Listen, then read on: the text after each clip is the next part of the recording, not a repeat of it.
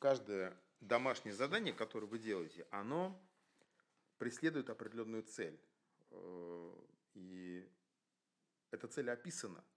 И вы должны пытаться именно эту цель э, добиться и осознать.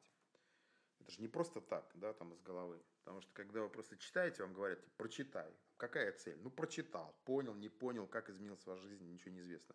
Когда же мы делаем домашнее задание, то вы должны достичь цели. Это ключевой момент. Э, Еще раз буду возвращаться к домашнему заданию, где мы пытаемся анализировать проблемы. Поскольку на этом ну, практически через одного глючит, и э, это не только вы, там, на другом курсе студенты просто в массовом порядке, и это вызывает у людей трудности. Значит, смотрите, когда мы а, анализируем вот эту логическую цепочку да, проблемы, что же мы хотим в конечном итоге выяснить? Я напоминаю, что проблема э, включает в себя три составляющих. Это э, то, что человек хочет, но не может, или то, от чего он хочет избавиться, там, избежать, но не может. А, препятствие, да, то есть почему человек не может, да, то есть что ему препятствует э, получить желаемое или избежать нежелаемого. И причина, по которой ему кажется, что он не способен преодолевать препятствия. То есть вот это вся такой субъективный фактор. Да? Так вот, э, когда мы выстраиваем эту логическую цепочку, что же мы в конечном итоге должны выяснить?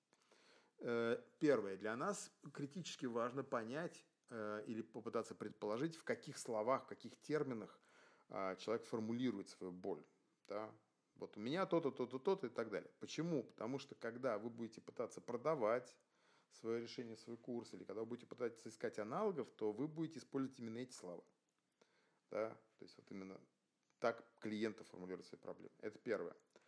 А, я уже говорил о том, что очень часто специалисты, они как бы в силу профессиональной деформации начинают разговаривать не на языке клиентов, а на языке специалистов, на языке решений, про который клиент не знает.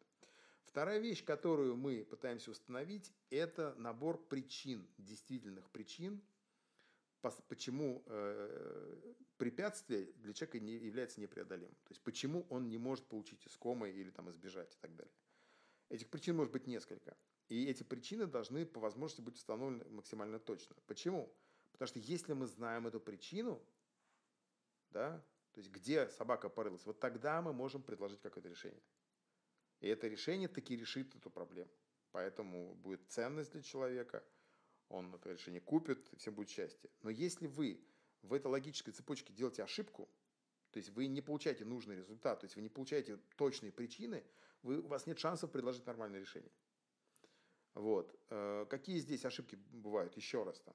Первая ошибка – это э, как бы у людей путается логика. То есть, когда начинаешь вот просто раскладывать, да, я там хочу получить то-то, у меня такое-то препятствие, потому-то потому-то, ну, там просто бред получается, да.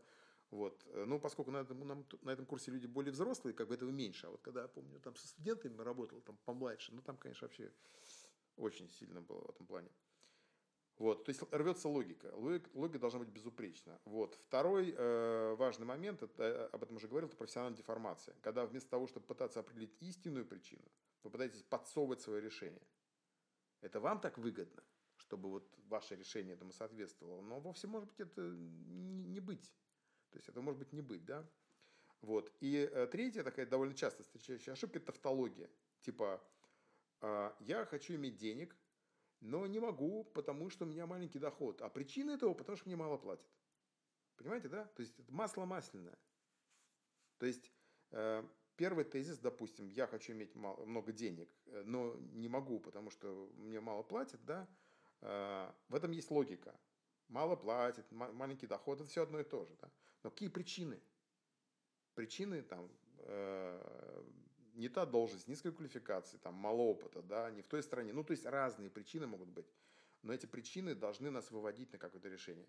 Когда у нас тавтология, когда у нас вот этот замкнутый круг, мы никакого решения найти в принципе не можем.